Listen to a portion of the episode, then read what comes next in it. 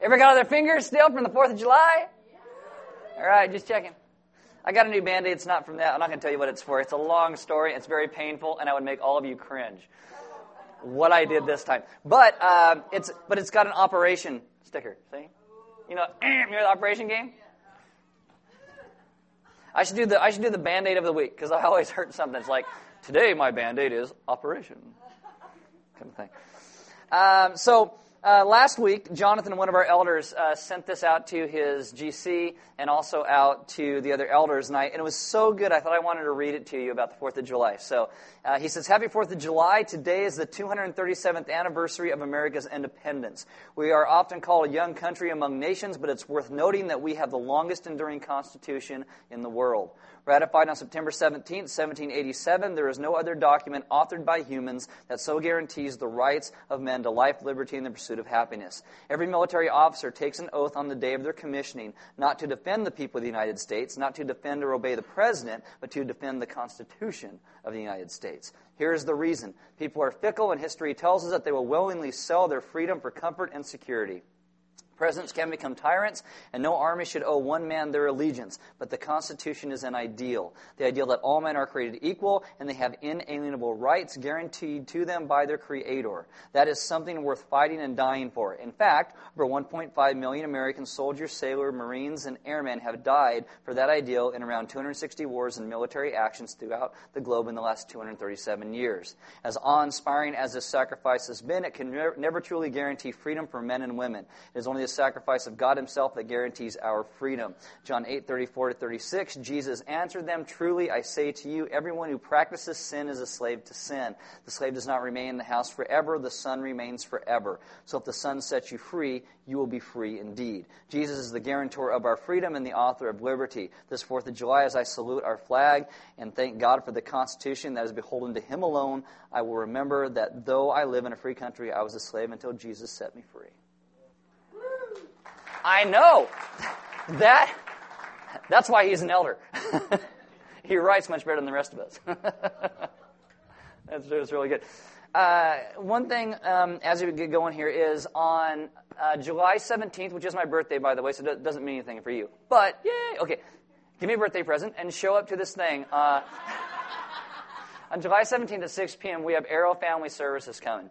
And they are going to be doing a little thing about what foster care is and, and what it means and what it entails. And if you have any questions, just by coming doesn't mean you're obligated. They're just going to tell you what it's about. And maybe you've been thinking about certain things you can do, opening your home in that regard. There's a lot of kids in our community that could really use uh, some good, godly homes to live in. So if you're interested and want more information, 6 p.m., July 17th, here at Element. Just show up, and she's going to do a little presentation for us, and you can ask any questions you might have. Now, uh, we our next new series is called The Stupid Summer. It will start in two weeks. Yes, after finally 73 weeks of Genesis, we do have something else to talk about. So, uh, here is our second promo for that. Yeah. You can thank James and uh, James, uh, Haley and Mikey for all those. They, they keep putting together, so it's, it's pretty cool. And I got to tell you, to get a kid to talk into a mic is frustrating. It's like seriously, it's like 20 hours of audio just to get these little clips you're hearing. It's like, ah, stop chewing gum, stop looking out the window. Tell us about Jesus. Okay. I mean, seriously, that, that's what it's like. It's like, pulling teeth. Uh, welcome to Element. Uh, my name is Aaron. I'm one of the pastors here. Uh, if you are new, you don't own a Bible, there are Bibles in the back. If you don't own one, you can have one. If you forgot one, you can use one. There are sermon notes in all the communion tables throughout the room. If you have a smartphone, you can download an app. It is called YouVersion. You click on Live in YouVersion. It will bring us up by GPS in your smartphone, and you will get all the sermon notes and the verses that go along that we talk about this morning. I want you to stand with me reading God's Word. And if you did download the YouVersion, what you're going to open up, it's going to be a different verse that I'm starting with because I was in my quiet time this morning, yes, before I even came here. And uh, this verse just stood out to me about how much of what we're talking about this morning, so I thought I'd use this one instead. This is 1 Timothy 3.16. It says, He was manifested in the flesh, vindicated by the Spirit, seen by angels, proclaimed among the nations, believed on in the world, and taken up in glory. Let's pray.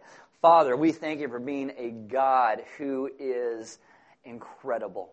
A God who has saved us and brought us to a place of freedom. And I ask that we would understand what you have been doing from the very beginning through our lives and what you will continue to do throughout the course of eternity. because you are so good. Amen. Have a seat. All right, so this is Genesis week 72. We have one left after this week, and today is going to be a little bit different because I'm going to try, and I mean that loosely try to kind of tie this all this together. Uh, this week and next week, I'm rounding out of Genesis. Uh, I'm going to be really kind of over the place today, but I'll bring it together in the end. You're going to be impressed because I'm a professional. You'll dig it. It's, it's, it's great. Uh, if, you, if you're here all the way in Genesis 1 in the first few weeks of that, this is going to resonate a bit with you because you'll be like, oh, I remember some of this stuff as we put it uh, together. I actually debated whether to do this week, next week, and next week this week, but it kind of went out the way that it is. So we're going to hit the end of Genesis, and then we'll start walking. So uh, Genesis 50, open your Bibles there.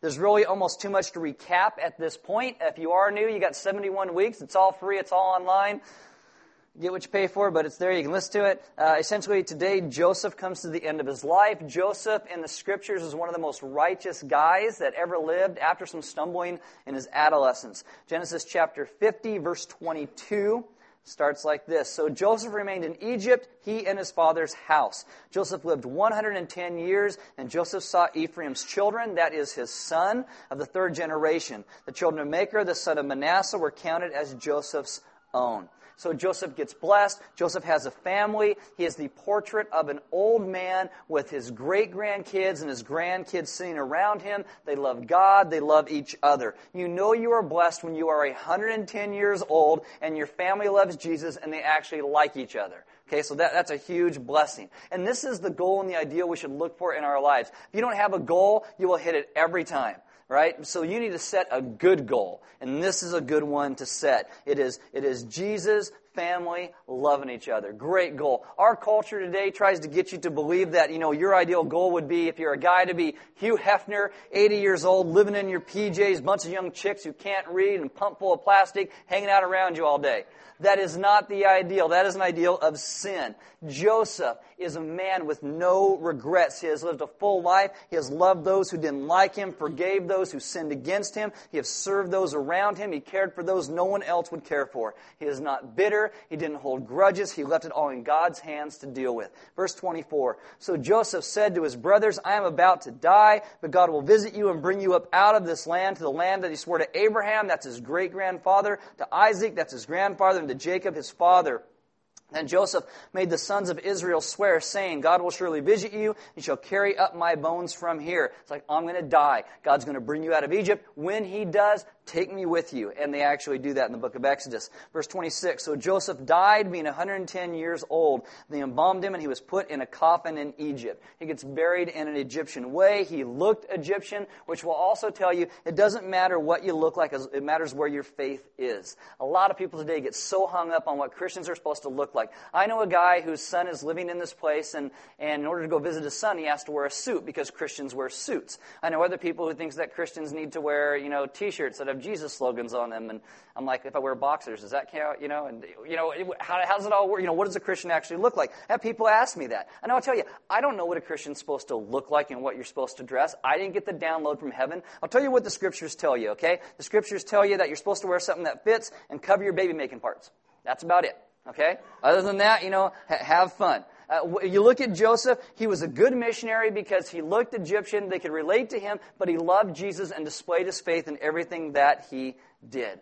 And this is the ending. They embalmed him, and he was put in a coffin in Egypt. That is Genesis. And it's kind of anticlimactic because there's a dead guy in a box at the end of Genesis. You expect like a fireworks show or a gunfight or a car chase or a boss battle or something, but there's not. It opens in a garden. It ends with the funeral. It seems like it goes downhill. And the, and the answer to that is it did go downhill. Why?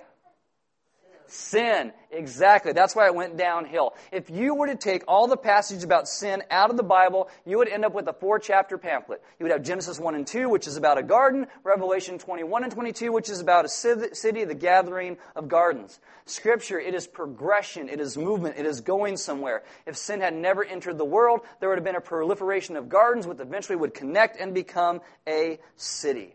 Genesis 1 and 2 is where everything starts. Genesis 1:28, and God said to them, that's the first people, be fruitful and multiply and fill the earth and subdue it and have dominion over the fish of the sea and over the birds of the heavens and over every living thing that moves on the earth. we are told part of created order is that we are to have dominion. Dominion means to rule. It's the Hebrew word radah. Everybody say radah. Radah. And then the word subdue, it's the Hebrew word kabosh. Everybody say kabosh. Kabosh is a good word. It's like a wrestling term. You know, I'm going to give you the kabosh. I'm going to knock you down.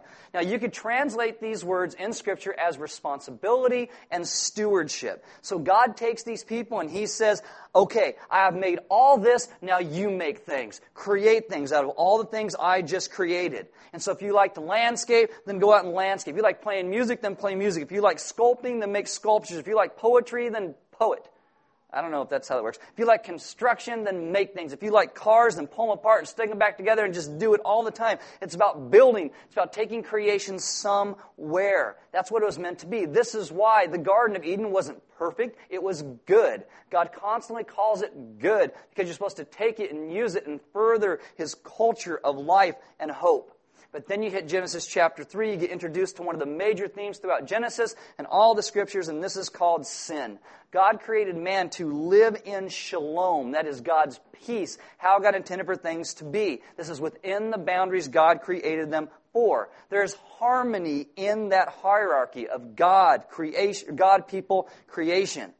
And if, and if all of a sudden creation tries to put itself above God, it doesn't work. This is why hyper-environmentalism never, environmentalism never works. It destroys what God created things to be. If people put themselves above God, it destroys the order, and we start to destroy each other because God needs to be first. In Genesis 3, there's a picture of a tree where if they eat from this certain tree in this garden, they'll be exploring outside of the boundaries that they were created to live within. And so what do they do? Almost immediately they eat from this tree and they experience a disruption in the peace and the shalom of God. Sin enters the world.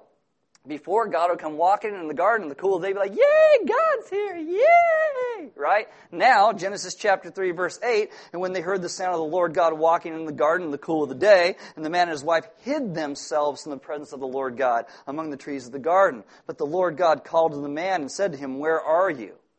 Now, before you be, hey, God's here. Now it's like, oh my goodness, we better hide ourselves. We're naked, and God doesn't want to see our nakedness. Now, here's the question Does the creator of the universe have trouble finding naked people in the woods?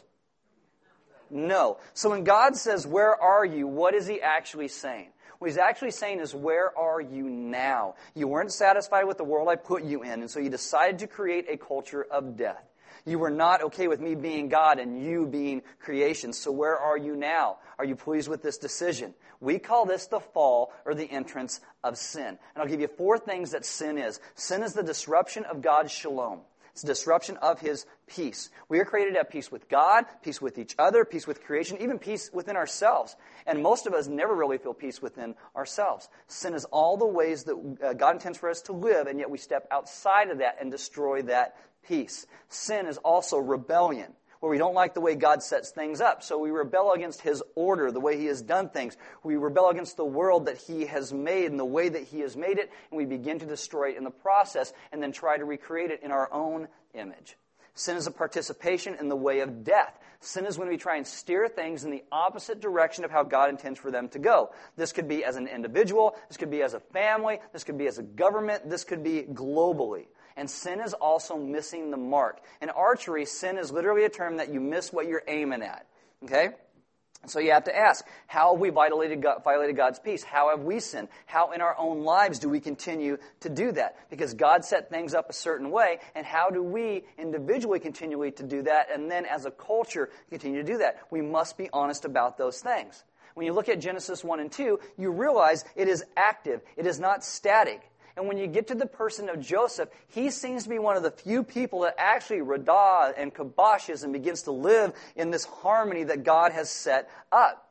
The reflection of this creation from Genesis 1 and 2. You see this because when Joseph takes over an entire country, everybody is fed.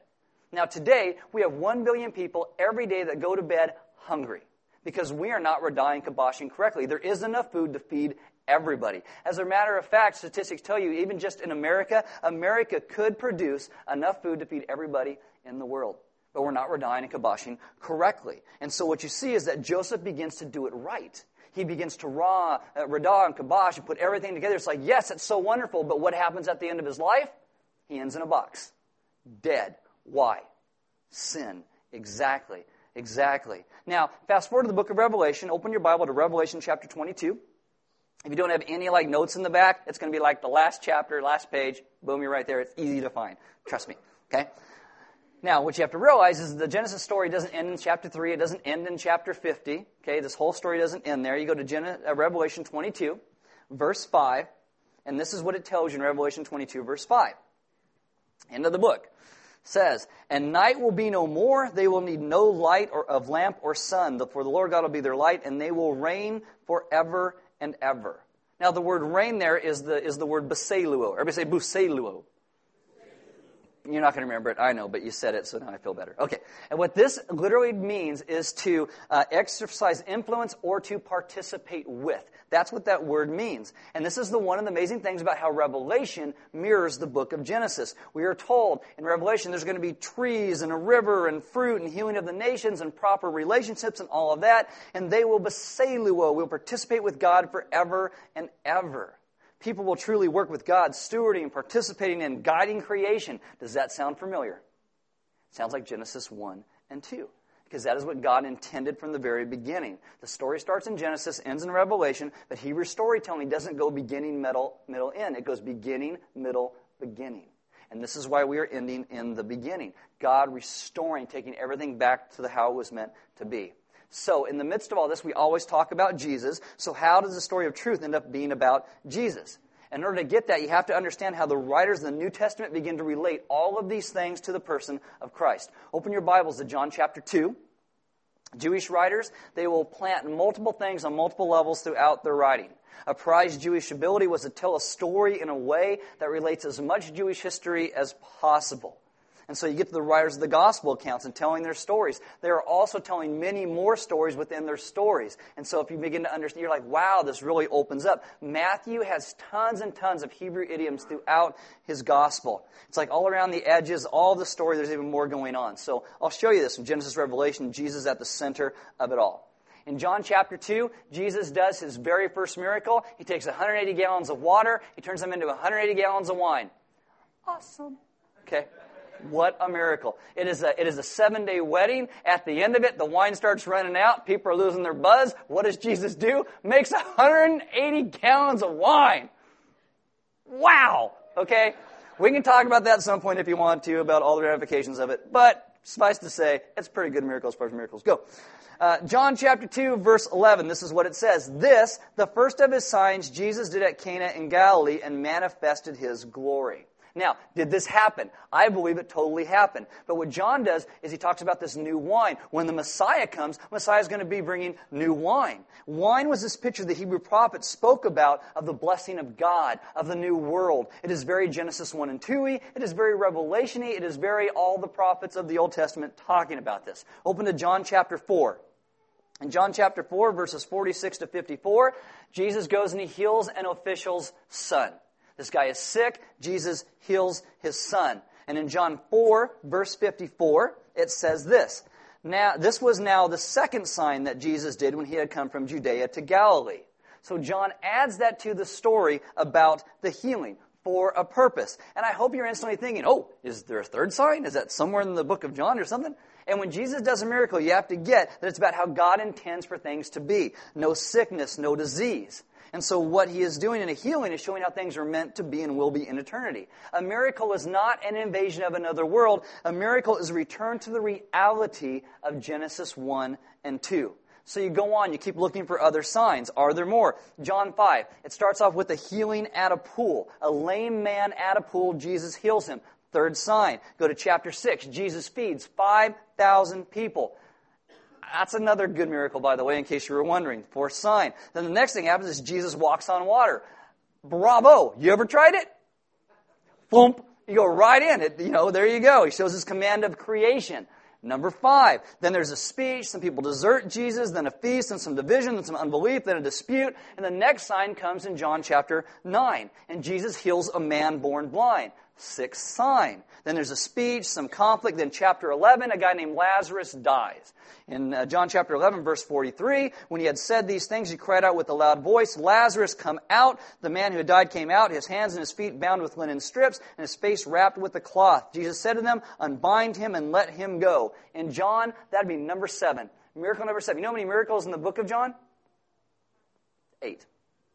Okay? But here, number seven, right there, Jesus raised a guy from the dead, seventh sign. Now you have to understand, John wrote his gospel last. Matthew, Mark, and Luke are probably in wide circulation at this point, and so John wants to get a point across. His thing is always, Jesus is God, He is the Messiah. What's the Messiah going to do? The Messiah is going to heal the blind, He's going to heal the lame, He's going to heal the sick, He's going to bring new wine, He's going to raise people from the dead, He's going to have command of creation and nature, all these signs that you see Jesus doing. Now after this one right here, you have chapter 12, 13, 14, 15, 16, 17, no signs. In chapter 18, Jesus is arrested, put on trial, convicted, crucified. It seems to John that once Jesus raises someone from the dead, if you don't believe, well, you're not.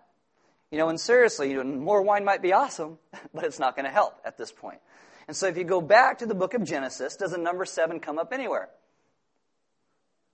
Hello? Seriously.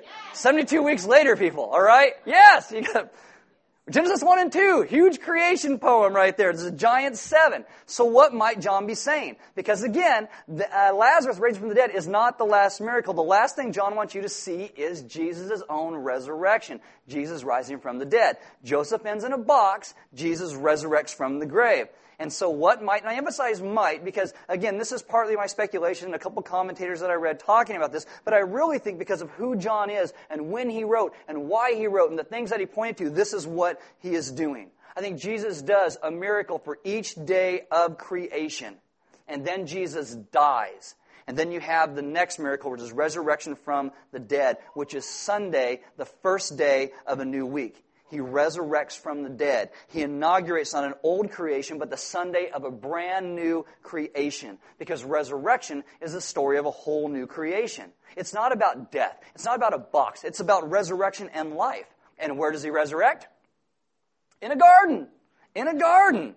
John chapter 20, verse 15. He's mistaken for the gardener, which I think is very poetic and very amazing. And I think what John is saying is a few things. I think it's three things. Number one, I think he's showing that Jesus' resurrection shows a new creation that is going on right now in the midst of this one. It is a present and a future reality. I think secondly, the story of Jesus' resurrection is a story about God reaffirming the good of his creation. It is not about God destroying it. It's about God redeeming it. God does not beam people up like Star Trek to another realm. He comes down in the midst of this creation. He takes death and corruption to the grave and he leaves it there and he announces all things are now new. Joseph ends in a box. You are offered eternal life. I think he says, this world was good when I made it and it is still good. You have to understand, nowhere in the scriptures are material things declared bad. Ever. Ever even the fruit and the tree that Adam and Eve ate from in the garden. It was a good tree, it was good fruit. Their sin was bad. And the story of Genesis centers on God's glory and human rebellion. But what happened is that throughout the ages, religious traditions have come along and confused rebellion with material reality. And because humans have rebelled, we think, well, all creation is just dark and, and horrible. And so we have this view that oh, the spiritual is good and the physical is bad. So we work to separate those things all the time. You have people who are monks who go to live on hills away from everybody else. And oh, they're really spiritual because they're not really involved with anybody and they're just seeking God in the, in the midst of that. But Jesus' resurrection, it is physical. He rises physically from the dead to tell you that the physical and the spiritual are both good. And the third thing is that the story is part of anticipating and waiting for heaven and earth to be not reunited again, where God brings these two things together again. Open your Bibles to Matthew chapter 19. Matthew 19. Now, uh, first thing, center of the Christian faith, always Jesus. Always Jesus. Uh, I had a couple conversations this week with a couple people who they made different issues their issue, and it wasn't Jesus. Drove me crazy. They're nut jobs. Okay? It is always about Jesus. If you have one issue that you latch onto that is not Jesus, you have missed the point of the scriptures. It is Jesus, central point. But in that, you know the beginning from the ending and that massive disruption in the middle called sin. Now, does that idea of sin affect how Jesus says and does things? Of course it does. Matthew 19, verse 28. Jesus says this. It says, Jesus said to them, Truly I say to you, in the new world. And that's Matthew, and it's a very Hebrew way of saying at the renewal, at the redemption. A new world wasn't, I'm going to destroy everything here. It's, I am redeeming, I am remaking. That's how Jews would think of that. At the renewal of all things, when the Son of Man will sit on his glorious throne. Keep that in the back of your mind, this whole idea of renewal. Open to Acts chapter 3. Acts chapter 3. Here you got a guy named Peter. We call him the Rock. Got funky eyebrows. Kind of does the thing, you know. I'm the Rock. And he gives a speech about how the Messiah is going to come and he's, and he has rescued people from the way of death, from the fall. Acts 3:21, it's in the middle of this speech and Peter says this in the middle of it. Heaven must receive until the time for restoring all the things about which God spoke by the mouth of his holy prophets long ago. Open your Bibles to Colossians chapter 1, keep going to the right. Right? Paul in Colossians 1 is talking about the cross and what was happening, how it's more than a rabbi being killed, that it's cosmic in its scope, as wide as the universe, and it is epic. Colossians chapter 1, verses 19 and 20 says, For in him all the fullness of God was pleased to dwell, and through him to reconcile to himself all things. And all things translates as all things. You're welcome. Whether on heaven or, uh, or on earth or in heaven, making peace by the blood of the cross. So the cross, the resurrection, is an act on God's part to bring reconciliation to all things. So Jesus talks of renewal. Peter talks about restoration. Paul talks about reconciliation of all things. The story, again, is about a God trying to put it all back together again.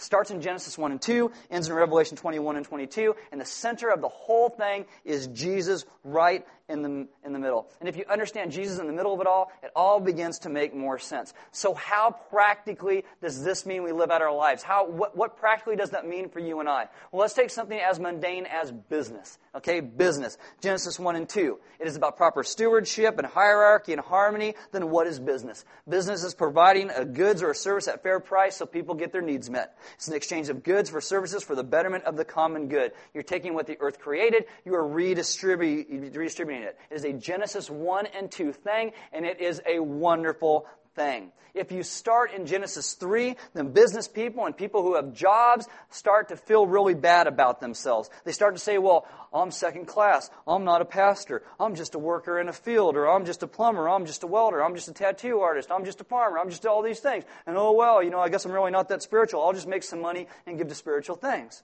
See, but if the story starts in Genesis 1 and 2, then your work already is holy because you are working and God intends you to work and you are doing what He calls you to do and your work is already profound. It's amazing. Destructive messages are sent when we start in Genesis 3 and not Genesis 1 and 2. You have to understand, I think today our government has a Genesis 3 view of business. I think it thinks business is bad and it's a necessary evil. It's not a necessary evil. It is a good thing. And if you have a job, if you own a business, my goodness, that is a holy and profound thing that you are doing. How about art? You know, if creation is producing, creation is growing, we should then creatively begin to organize this and shape it to bring dimension and shape. So art is capturing these things and putting them together in a way that brings joy and hope we get to be co-creators. It's, it's wonderful. Genesis 1 and 2, that impulse is always blessed in people. Now today, yes, we create things that don't reflect the shalom of God. We steer it in horrible directions, but the primal impulse to create is placed in us by God. It's a good thing. And this is why I have a problem when we look at art and music and books and we just throw a black and white label on things like, oh, that's Christian and that's non-Christian that always fails because this label is, it, it doesn't make sense. Because if you've got to label something to validate something, you already missed the point. We are trying to validate something and bless something that God already has. He is better at it than we are. We should leave that in His hands. This is sometimes for me, and, and this drives Christians nuts about me, I know, but, but I have a really huge problem with the Christian subculture of music and coffee and coffee cups and stickers and pastel paintings of houses in the woods. It's confusing because we will start to label some things as Christians as, oh, this is Christian. Oh, and, and, and it's not. It doesn't bring life. It doesn't reflect God's holiness. And we label things as non Christians, sometimes that actually hum with holiness and life. And we have to be careful what we do. Like people say things like, uh, you know, are they a Christian band? Or is, or is that a Christian movie? Or is that a Christian book? Well, I don't know. Is it horrible? have you seen Christian movies? Come on. That whole question, it comes out of Genesis chapter 3, not Genesis 1 and 2. Uh, is it Christian? Is it non-Christian? What's our label? Do you know what the better question is? Does it reflect the harmony of God's peace? Is this about the shalom of God? Does this bring what God intends to the world? So I would say in the Christian subculture, stop feeding the bears. Justice, okay? How about justice? Okay, on justice on its very basic level is the proper and ordering of God's world. That's what justice is. And that brings about, you know, protection of people, it's laws, it's all these things. But I'll tell you, it also comes down to things like today where a billion people don't have clean drinking water on our planet. It comes down to a literacy rate starting to go up, that food's not distributed correctly. If you have a longing deep inside of you for things to be right, that is a Genesis 1 and 2 longing you have to understand that our message is first and foremost Jesus is the one true God. He has come in human flesh to pay for our sin, to reconcile us to God, and we must be about the truth of Him in our lives. That is our message, but our message is also Are you hungry? Are you hungry? Well, here's some food. Are you thirsty? Here's some water. You can't read? Well, let me help. Why do we do those things? Because we understand Genesis 1 and 2 and that Jesus is the one true God that Genesis always pointed towards. He has come in human flesh to pay for our sin, to reconcile us to God, and has sent us to bring His kingdom to this earth by how we live and glorify Him. That is what it is. We, will, we live like Him and we speak to the spiritual but also the physical. So, the gospel is what we say and do. And I believe a Christian is a myriad of things. I think a Christian is someone who understands Genesis and the God of Abraham, Isaac, Jacob, and Joseph, and then also understands it all points to Jesus, and He is right here today in the midst of all of us, and anyone can be part of it when you surrender your life to Him. I think a Christian is someone who sees God's new creation in their very own eyes as it begins to bust forth today. I think, uh, uh metaphorically speaking, in our world of concrete, God's flowers are still breaking through. I think a Christian is someone who has hope, and that hope is not rooted in escape, it is rooted in engagement.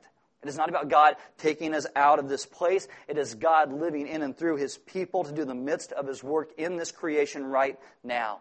Because through Jesus' resurrection, God is affirming His love for this creation. I think a Christian is someone who is not surprised when grace and beauty and meaning and order and compassion shows up in all sorts of unexpected places and unexpected people because it has always been God's world. It always will be God's world, period. See, that is ending in the beginning. And a Christian, first and foremost, is someone who has surrendered their heart and their lives to Jesus Christ so these things start bursting forth in their lives. Genesis is the book of beginnings. The Bible is 66 books. It is written over 40 generations. It tells one story about one hero, who is Jesus. I think the reason why Genesis ends on a downer is that in Genesis, Jesus hasn't come yet. It's just pointing to him. But Joseph knows he is coming. It's why he makes that statement, You shall carry up my bones from here, because he knows something. And that is, surely the Lord is coming. And for you and I, surely the Lord came. That is Jesus, born, lived, crucified, resurrected to inaugurate his new kingdom.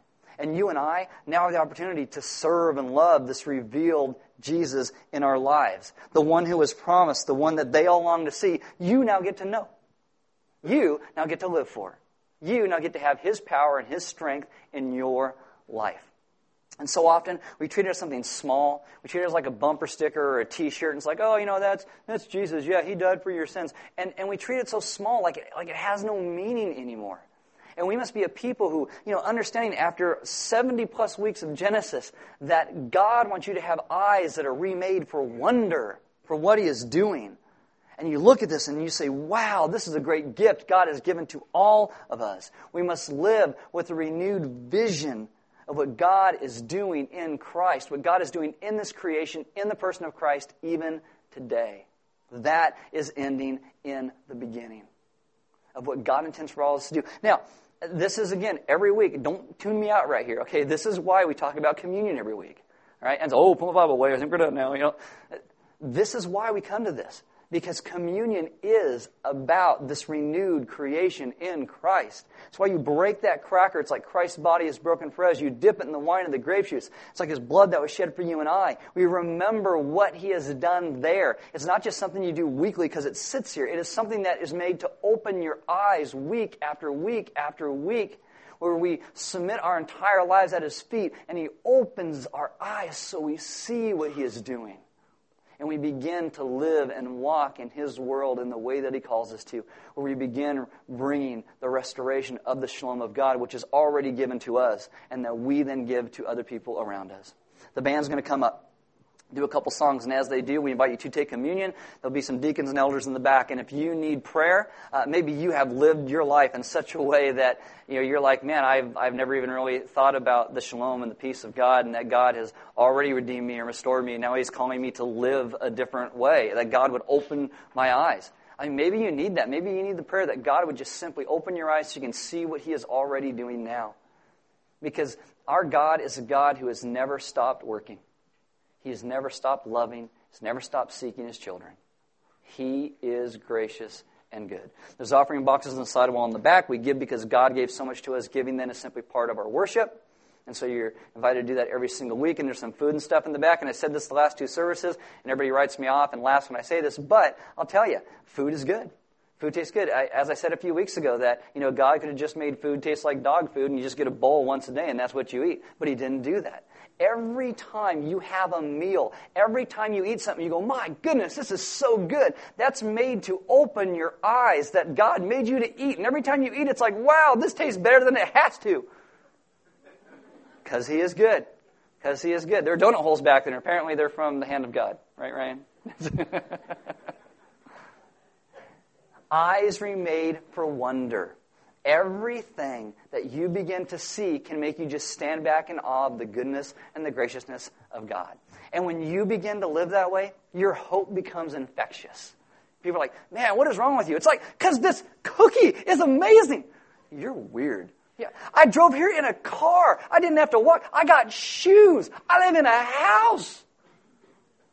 My wife acts like she likes me.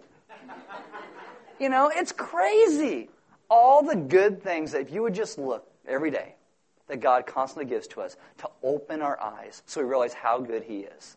Live with a renewed vision of that. Let's pray. Father, this morning, ask that we would be those who honor, love, and glorify you by all that we say and all that we do. That our eyes would be opened again to see the newness of who you are. It seems like for a lot of us, you know, the day that we came to know you and surrendered our lives to you, it was like, oh, I was so excited. That's the best day of my life. And yet we forget that you intend for all of our days to be like that. Though sometimes we do go through struggles and we do go through trials and pain, that you give us so many good gifts that we should stand in amazement every single day. That you didn't just leave your creation fallen and broken. From eternity past, you made the decision of what exactly you were going to do, and you did it. And you sent your son who spoke about not the destruction of everything, but the renewal of everything. And we, as your people, should do no different. We should be speaking about the renewal of all things. We should be understanding the harmony of your peace. The hierarchy that you are our God and we worship you first and foremost, and then we take care of the things around us because you've called us to Radah and Kabash correctly. So have us live as a people who honor you not just with our lips, but honor you with all of our lives that we could drop the labels and simply live lives that reflect your honor and glory in all of them. Father, thank you for saving us. Thank you for loving us. And today we ask you would take our hearts. And as we begin to search this world for all the new things that you are constantly doing, and that we would live lives of hope and expectation because we truly see as you intend for us to see. We ask this in your Son's good name. Amen.